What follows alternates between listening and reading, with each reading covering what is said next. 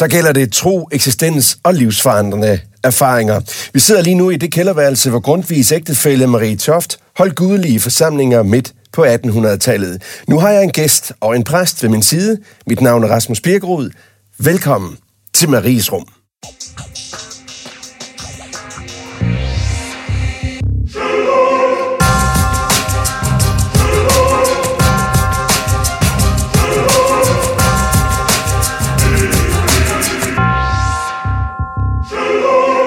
Og vi har i dag besøg af kunstmaler Martin Bigum, om hvem Christi Dagblad i 2016 skrev følgende. Det nærmeste landet kommer på en rockstjerne inden for billedkunsten. Bigum debuterede i 1989. Syv år efter blev han kåret som årets kunstner i Jyllandsposten. Og du kan have set hans værker på for eksempel Arken, Aros eller Statens Museum for Kunst. Eller muligvis har du mødt ham på DR's tv-program Kunstkvisten. Her har Bigum medvirket i 82 programmer over i en periode på 8 år. Og i 2015 blev han slået til ridder af Dannebro-ordenen. Martin Bigum, velkommen til. Tak for det. Tak for invitationen. Og vores præst i programmet i dag, det er dig, Anna Helleberg Kluge. Velmødt. Tak. Martin Bigum, jeg har jo haft lejlighed til her i, i researchfasen at, at kigge på dine billeder. Og altså, det er sådan i mit hoved, der, der, der stopper jeg op ved ordene, de er intense, de er farverige, lettere, hvis ikke meget, surrealistiske, og der er altid bevægelse eller noget virvar over det hele. Mm. Og så er det, at jeg simpelthen bare tænker sådan helt instinktivt, hvordan opstår et billede hos dig? Øh, det opstår ved, at jeg ser noget for det indre blik, som øh, kommer uventet, og det kan være en onsdag eftermiddag, mens jeg står og kigger ned i køledisken, eller mens jeg sidder bag de knirkende vindues, øh, visker i regnen en eller anden torsdag formiddag øh, i bilen. Altså noget, noget, jeg ser for det indre blik, hvor jeg tænker, hov, det, øh, det har en enorm intensitet i sig. Jeg, kan, jeg kan tegne det. Tag, tag os lige med ned i køledisken. Ja, jamen, altså, så hvad, står, hvad er det, der sker? Jamen, jeg ser øh, ikke, jeg står ikke og kigger på det der øh, øh hakkede kalv og flæsk, og så får jeg et billede. Det er visioner, det er som en syn. Ja. Øhm, og jeg tænker, det, når du kommer hjem, så skal du tegne det. Øh, og så skal jeg tegne det, jeg ser for det indre blik, så godt som overhovedet muligt. Jeg laver så nøjagtigt en kopi af det, som jeg så for det indre blik. Og nu er vi jo så i et eksistensprogram her. Mm. Så synes jeg, det er rasende interessant, hvad, hvad dine tanker er om, hvorvidt det her er noget, der ligesom er en træningssag, du kan opøve, for, og dermed får du flere billeder ind på nethinden. Eller er det noget, der er i hos dig, som er en iboende ting, som du egentlig altid har haft? Jeg har altid haft det. Mm-hmm. Øhm, og øh, da jeg var lille, var der, altså, der, jeg kan komme i tanke om hundredvis af situationer, hvor jeg stod og tænkte, nu så du det her, eller nu lagde du mærke til det her, det kunne være anelser, øjeblik, sansninger osv., hvor jeg tænkte, det her kommer jeg til at bruge en dag. Dengang, da jeg var barn og da jeg var ung, der vidste jeg ikke, at jeg kunne tegne det. Øh, men men det, det fandt jeg ud af som voksen, da jeg blev kunstner. At, at jeg kunne føre visionerne over på lærredet, og så kunne jeg hen over tre uger male det frem til synlighed. Og så forestiller man sig, eller jeg forestiller mig, at, at de her popper ind i dit hoved som, som nogle klare motiver af, hvad der skal males. Men nogle gange kan man vel næsten, altså det lyder som en presbold, hvis der pludselig kommer mange ind. Har du sådan et måde at kategorisere det på, eller huske det på? Altså, ud af 10 øh, billeder fra det indre blik, der er der måske et, der bliver til et maleri. Mm. Øh, fordi jeg, så summer jeg på det. Øh, jeg skitser en, en, en grov skitse, og så går jeg og tænker, holder den her i det lange løb som mm. maleri? Øh, øh, og, og, og, og det er et, et ud af 10. Anna Helleberg Luke, du sidder som præst. Mm. Hvad er det, der sker? Altså, er det, er, det, er, det, er, det, er det ren biologi, eller er det guddommelig øh, påvirkning, eller hvad, hvad er det her? Altså, jeg, da du sad og fortalte, så tænkte jeg, at det er noget, jeg kender fra, øh, fra min verden, øh, når jeg er sammen med mennesker, som er sådan bevidst øh, religiøse og, mm. og bruger det. Det er også meget, meget sansende mennesker, som, øh, som lægger mærke til, øh, øh, til små ting, for stærke indtryk af natur eller mennesker, de er sammen med. Øh, og kan sætte det i øh, relation til øh, bibelske fortællinger. Øh, eller kan opleve det som religiøse oplevelser. Mm. Og kan også føle, at, at man får... Øh, han brugte selv, du brugte ordet, det var en vision, mm. du fik. Øh, det kan man jo også opleve som hvad skal man sige, almindelig kristen. Man behøver mm. ikke være sådan særlig karismatisk kristen for det, at man får sådan et... Man tænker, Nå, ved du, du vil mig noget, Gud. Mm. Øh, hvad, hvad er det præcist? Mm. Eller, sådan tænker det, du om det. Ja, du vil mig noget, Gud. Ja. Hvordan tænker du om det? Altså det, jeg kan se, det er, at, øh, at øh, et, et billede består af 4, 5, 6 forskellige sansninger, erfaringer og erkendelser, som trimler sammen i et visuelt punkt. Så det er forskellige ting, jeg hen over lang tid har lagt mærke til, som lige pludselig får et billedligt udtryk, og så er det kun mig, der kan lave det.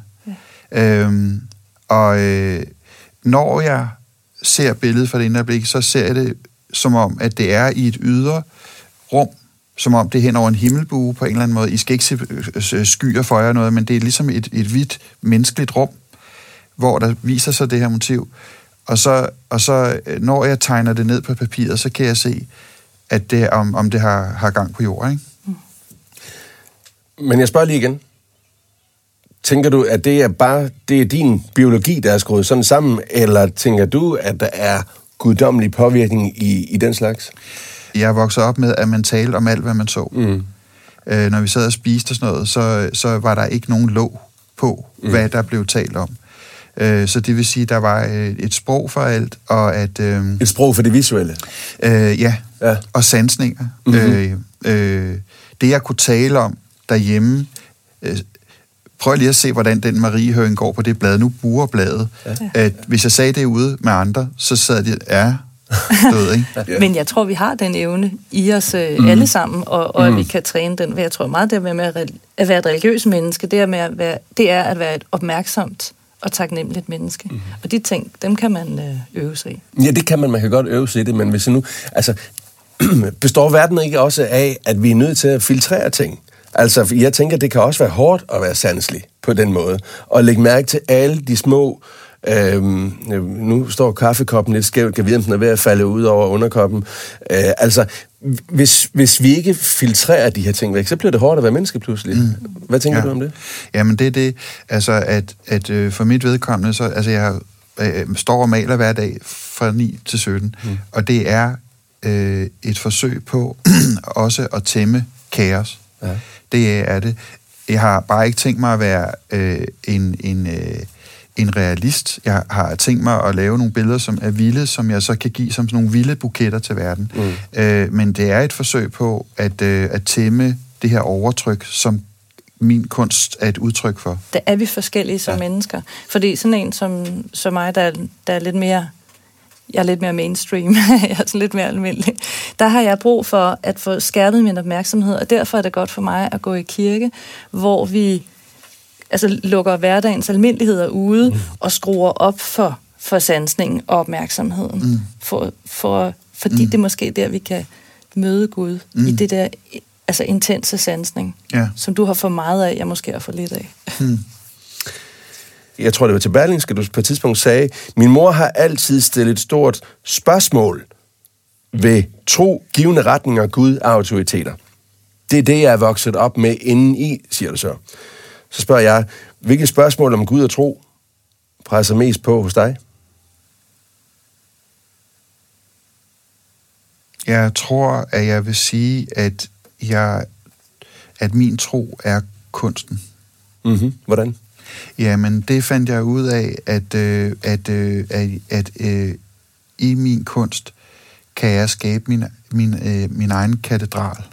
Altså, jeg kan åbne øh, hvert billede af et forsøg på at åbne op i et rum og skabe øh, en bygning af et værk med efterhånden hundredvis af malerier, som tilsammen skaber et stort hus, hvor at jeg har skabt mit eget rum i mm. verden, og hvor at jeg forsøger at se verden, øh, den som, som jeg ser den, og så også give noget tilbage, som er overvældende, og som ikke lige sådan er til at sætte ord på, og som er en refleksion af verdens mylder. Så, du, der, der, så kunsten ja. er din katedral, men lige så snart vi taler om Gud eller tro, hvor stiller du dig så? Øh, jeg, øh, jamen, jeg er jo virkelig vokset op med, at, at, øh, at alt, altså, i, det skal I ikke tro på. Det er alt sammen mm. indbildning. Så det vil sige, hele tiden lyt til dig selv. Det er det, min mor dybest set sagde. Lyt til dig selv? Ja. Men hvad med tro og Gud? Øh, jeg kan ikke sige, at jeg... Øh, jeg kan ikke svare helt lineært på dit spørgsmål. Jeg har godt hørt dit spørgsmål, men jeg kan ikke svare lineært. Martin Bigum, tror du på en guddommelig eksistens? Der kom den så helt eksplicit. Øh, jeg vil sige, at nogle gange, øh, når jeg oplever, at jeg får de der billeder fra det indre blik, så, så, så synes jeg, at jeg får øje på en parallel virkelighed, som er, øh, er ret øh, vild. ja, og det er den parallel virkelighed, der er jo er så interessant jo. Fordi man tænker, er det Martin Bigums fantasi? Er det en parallel virkelighed, som er et sted hinsides os, eller på den anden side, eller lige bag tapetet? Hvad tænker du, Anna? Jeg tænker, der, der er noget øh, lige bag tapetet, og måske endda lige mellem os, som, som vi ikke altid øh, er opmærksom på, eller, eller har sprog for. Øh, jeg, jeg tænker, at, at øh, når du øh, skaber øh, et værk, og øh, på den måde fortolker verden, så vil, så vil jeg som, øh, som bekendende kristen øh, gribe ud efter altså de fortællinger, som er mig givet, altså som jeg ikke selv skaber, og så vil jeg fortolke mine oplevelser i lyset af dem. Øh, så, så ja, der er jo hvad skal man sige, negativt udtryk rammer og regler i kristendommen, men der er også en, en skøn ting i, at, at man har fået nogle, fået nogle fortællinger givet, som vi kan dele med hinanden og bruge dem som fortolkningsramme. Så du hører det samme som jeg, gør det ikke det, ja. Anna? At Martin jo rent faktisk har oplevet det negative udtryk af kristendommen? Jo. Som, som begrænsende. på en eller anden måde begrænsende, ja. Ja. Mm. ja, jeg tænker, det, det er det, hvor, hvor at der oplever jeg det sådan som, øh, at, at det udvider med en horisont og gør det, ja. og gør det større. Ikke? Jo. Men, øhm, men jeg, jeg, jeg tror, du har du har kontakt med, øh, med, med noget, hvis du kalder det en parallel verden, eller en... Ja, det synes jeg bestemt, jeg har. Altså, man kan sige, at den, den store tyske kunstner Gerd Richter, han har sagt, kunst er det højeste håb. Og øh, han er ellers en ordknap mand, men det, det er sådan en ret øh, basal sætning fra, fra ham. Kunst er det højeste håb. Og det, hvad betyder det? Det betyder jo, at når at du laver kunst, så, for, så håber du, at du sætter et vindue mod verden op, som, som, som, øh, som du håber kan åbnes, eller at du kan se din refleksion, din spejling i det billede. Mm. Øh, øh, noget, noget, der, noget der fordi jeg jo er vokset op med min øh, øh, mormor og morfar var katolske, øh, polske afstamning, så er jeg vokset op med øh, katolske relikvier og, mm. og, øh, og, og, og draperinger og, øh, og øh, billeder fra, fra Rom og øh, altså øh, og, og, og, og mit formsprog som maler er anderledes end mange andres herhjemme. Mm. Øh, og, øh, og det der det, der er sket, det er, at for eksempel Michael Kvirum er også vokset op katolsk, mm. øh, og Christian Lemmertz, øh, og de er jo lige så kritiske. Mm. Øh, så måske kan det også være, at der ikke er plads, der har ikke været plads til, eller en forståelse for, et rum for, øh, når du har så en katolsk baggrund, jamen ved du hvad, så i Brøndby Strand i 1970'erne, det finder vi lige ud af at få lirket ud af dig. Det skal da ud, min dreng. altså, øh. Men dem har jeg oplevet som præst. Øh, mennesker, der er vokset op øh, i, i meget, øh, meget bevidst øh, religiøse hjem. Mm. Øh, og det kan både det kan være katolsk hjem, kan være indremissionshjem, kan være øh, pinsekirke hjem. Altså, øh, de har som voksne taget afstand fra det. Så er der alligevel et eller andet, der, der gør dem nysgerrige, og så øh, taler de med mig som almindelig mm. folkekirkepræst. Øhm, og og det, det, som jeg bare sådan går tænkt over, det er, det er så der, hvor man holder op med at spørge, altså der, hvor man ligesom sidder på alle svarene, der virker det begrænsende øh, for et barn at vokse op i. Mm. Altså når der ikke er, ja, når vi har facitlister på, men der, hvor man har religionen som noget, der åbner, det der mm. rækker ud efter et højere perspektiv, og holder spørgsmålene åbne, der, der kan det virke inspirerende og, og frugtbart. Mm. Jeg øh, har jo prøvet et par gange nu at tale øh, sådan guddommelig eksistens med dig, Martin, og øh, Nu prøver vi, gør vi et forsøg mere, for der står et par krukker foran dig. Lige om lidt, så skal du trække et spørgsmål. Her i programmet er det sådan, at vi altid skal trække spørgsmål, enten fra den krukke, der står Gud og Jesus, det vil altså sige spørgsmål, som relaterer sig til Gud og Jesus. Så er der en anden krukke, der hedder som mystik og død på. De spørgsmål relaterer sig til mystik og død. Hvilken krukke trækker du, Martin? Mystik er død. Mystik og død. Værsgo at trække et spørgsmål. Giv det til mig, så læser jeg det op.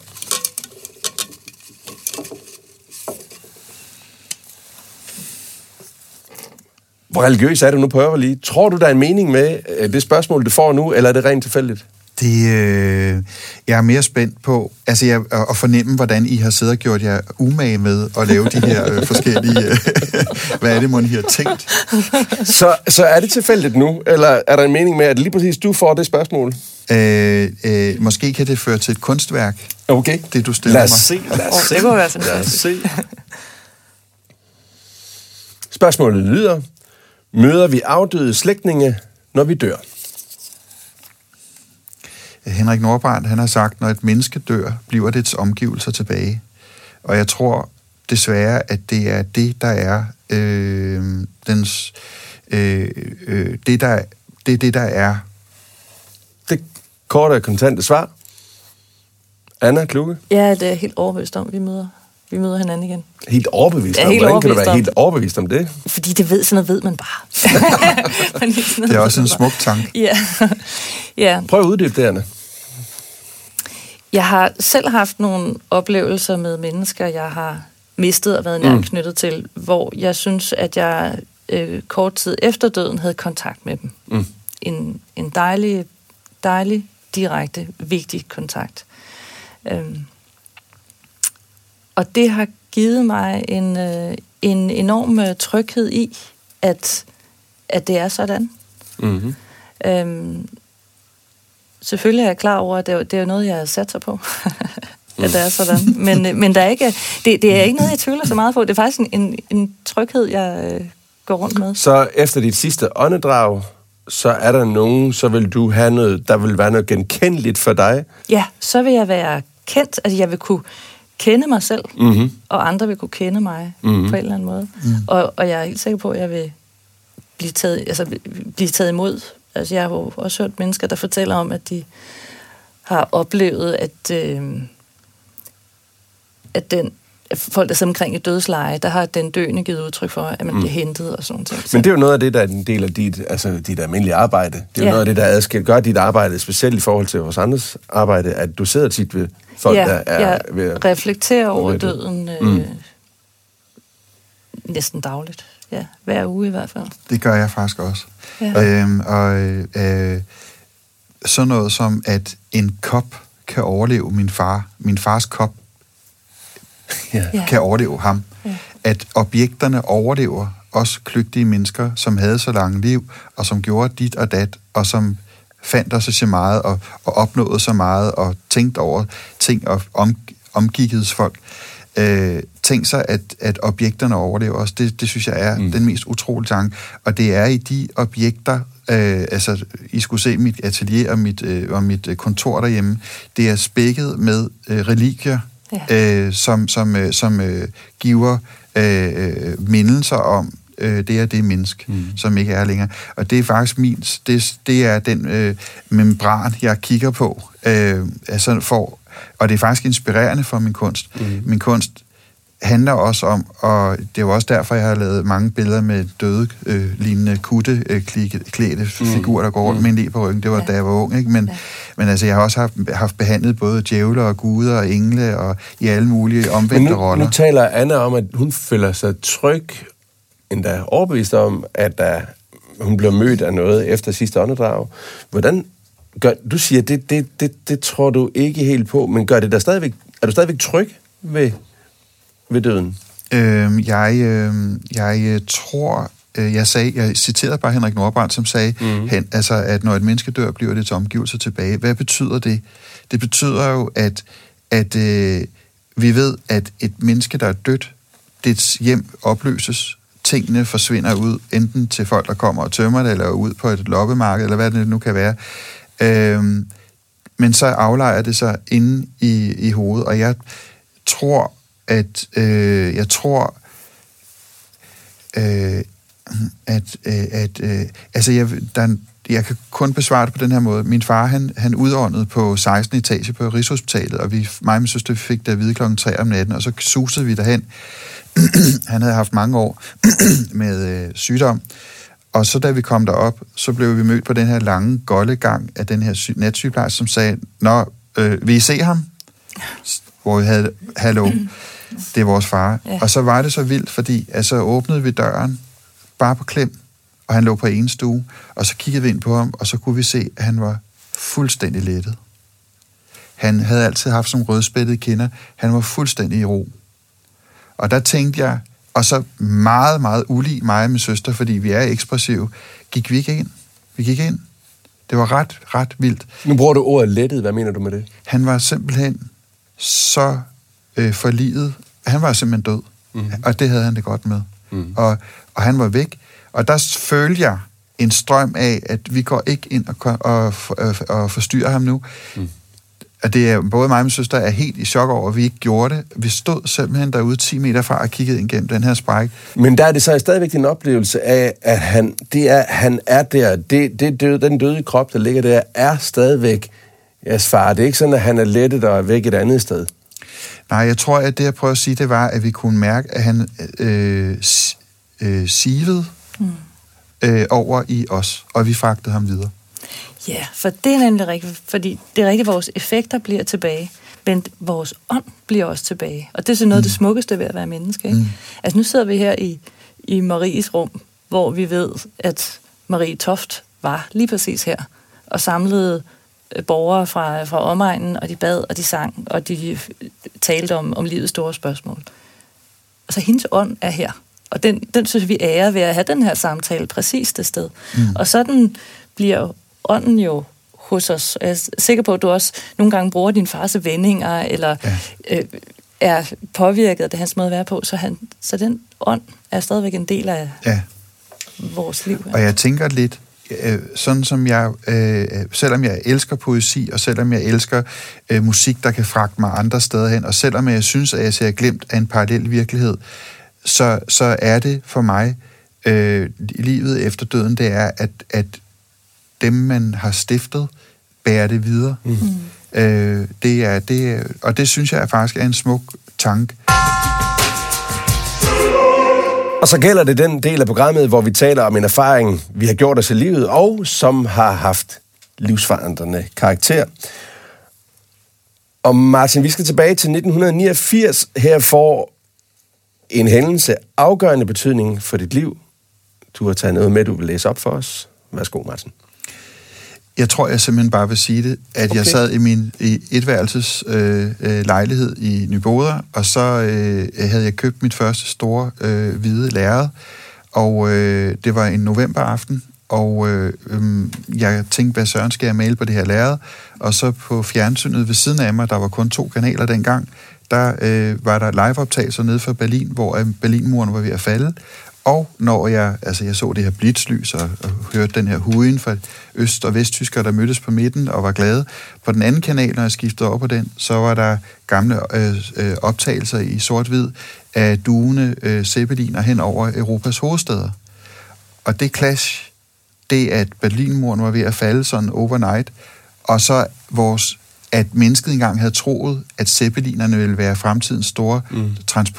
Transportmiddel, indtil det største af dem sprang i luften i 1937, så forsvandt den vision som duk for solen.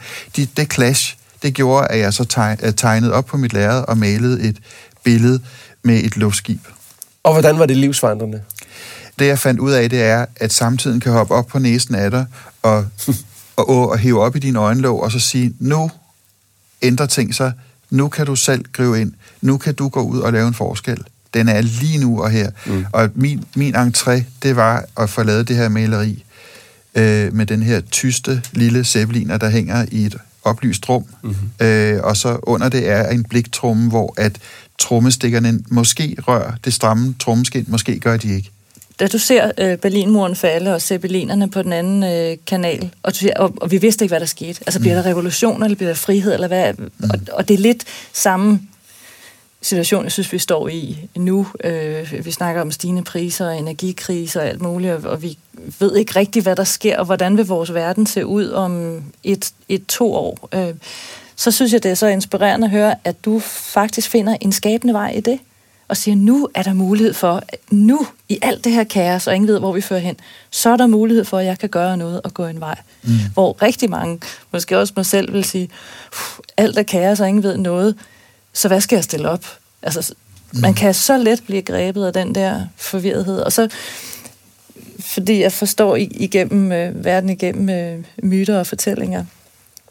Jeg tænkte, jeg fik bare en reference til den, til den gamle testamentlige skabelsesberetning, hvor mm at der er kaos. Der er kaos og vande over det hele, og det er mørkt, og det er fuldstændig kaotisk. Og ud af alt det kaos, og ingen ved, hvad det er, så, så skaber Gud en hel masse ting. Mm. Og det, det var sådan det, der, der skete der for dig i en kaotisk situation. Mm. Så fik du skabt den vej. Det var også der, du blev kunstner, fandt ud af. Mm. Den vej går jeg. Um, og jeg kan håbe, at vi kan få det på samme måde nu, hvor mm. vi oplever det her store kaos at det ikke bliver blodig revolution, men at vi at mennesker som dig og, og andre mennesker, som kan finde en vej i kaos, mm. hjælper os ud på den anden side. Ja. Er det sådan, at du tager kaos kærligt til dig? Øhm, altså man kan sige, øhm, om jeg tager kære, kaos kærligt, kunst skal have friktion. Mm. Altså, kunst skal have øh, en dobbeltsidighed, som, som, øh, som, så, så den ikke er ensidig. Mm. Øh, øh, mm, jeg... Øh, øh, Sikke et spørgsmål, du havde der. Det var ret fantastisk. Øh, det... Nå, men, det, nå, men jeg skal også sige, når, jeg lige, når det lige øh, popper ind, så er det bare fordi, at jeg tror, jeg brugt øh, mine egne ord om, hvordan jeg registrerer dine billeder. Med, jeg tror, jeg brugt når jeg sådan ser dem hen over dem, mm. så det virvar. Ja. Altså, der er ikke et billede, hvor jeg kan se, måske lige dit debutantbillede, der, der er en ro i det, men, men, men ellers så er der et virvar, og der er en forsøg i at, at, at ligesom skabe en eller anden ordning. Der er også et udtryk, der er noget, der vil noget. Der er noget bevægelse, der er nogen, der vil der noget mm.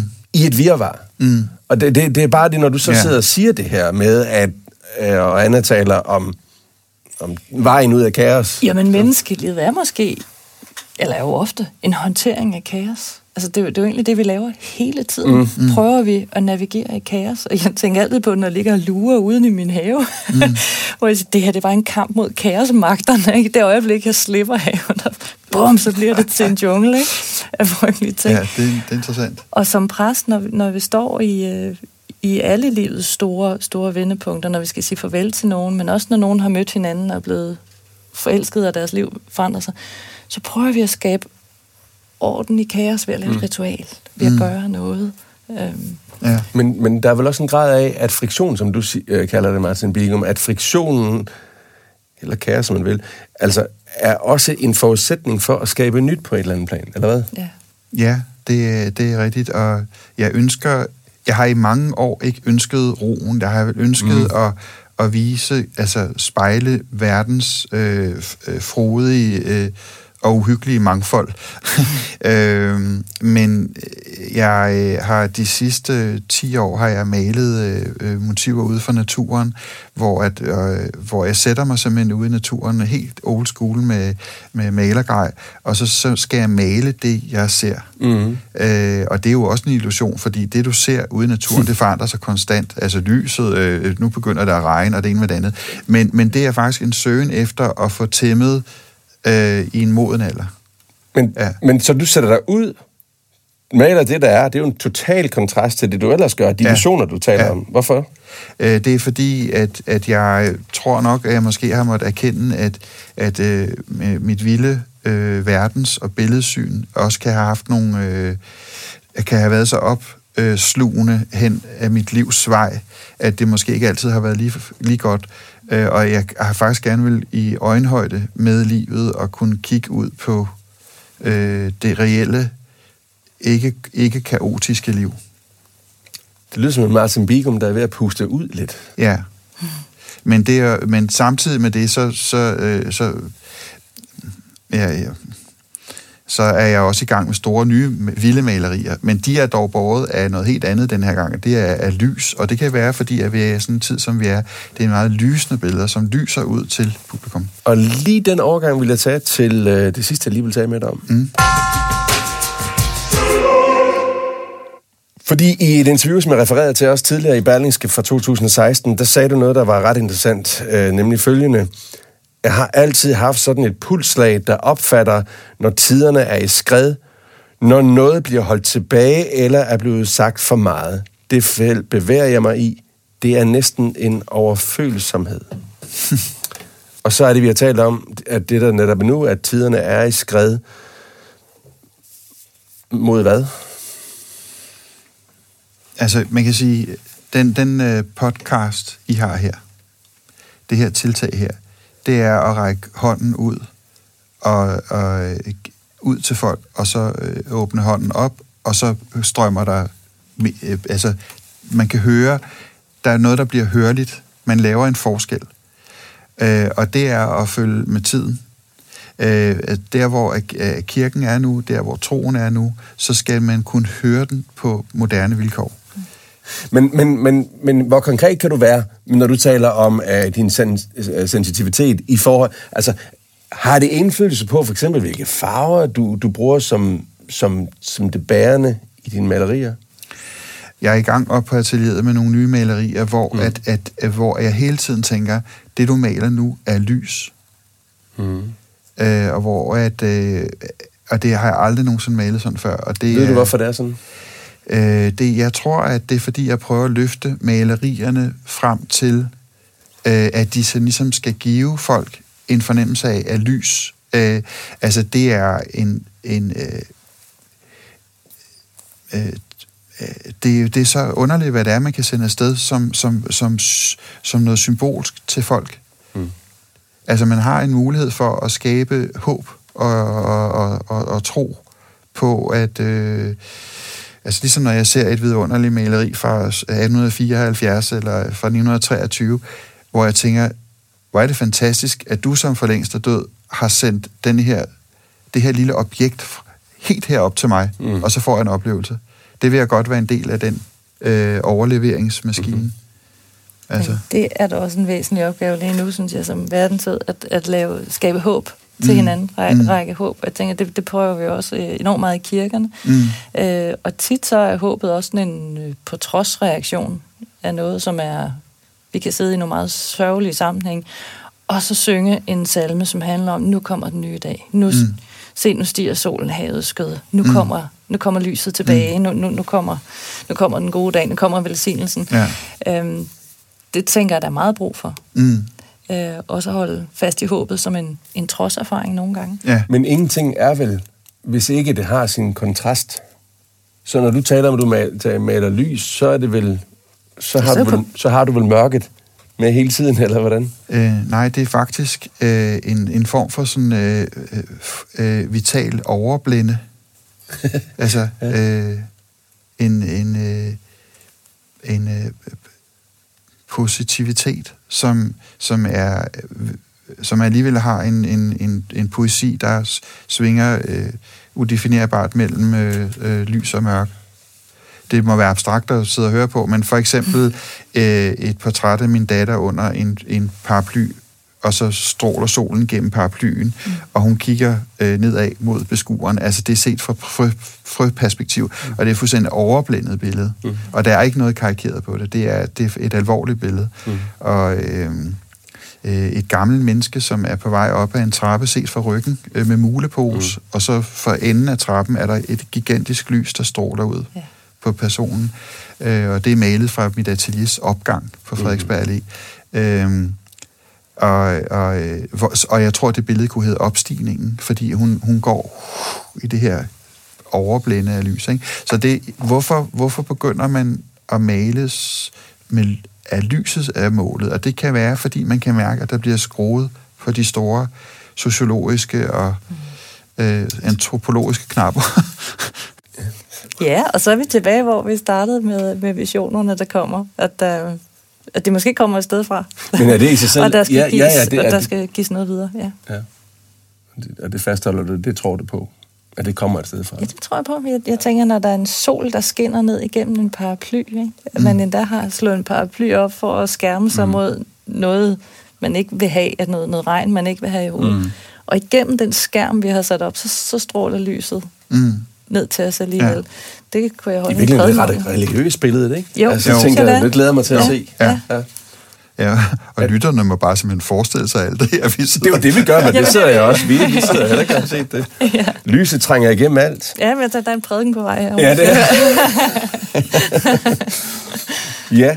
Øhm, jeg tror, vi er ved at være øh, ved vejs ende, fordi vi har været vi har godt nok været omkring dine, øh, dine visioner. Jeg kan kun opfordre lytterne til at gå ind og prøve at se nogle af Martin øh, Bigums øh, billeder. Den helt enkle vej, det er jo også at trykke Google Michael Martin Bigum, og så få bare en fornemmelse af farve, altså de her intense farver og, og virvaret og, øh, og bevægelserne i, i billederne. Det er ret øh, det er fantastisk at se. Martin Bigum, mm. tak fordi du kom. Jo, tak, det var dejligt, og tak for...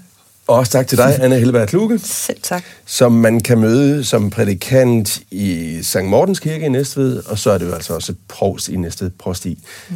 Dette program, som I har lyttet til nu, det er produceret af Folkekirken i Næstved i samarbejde med Rønnevik Solm.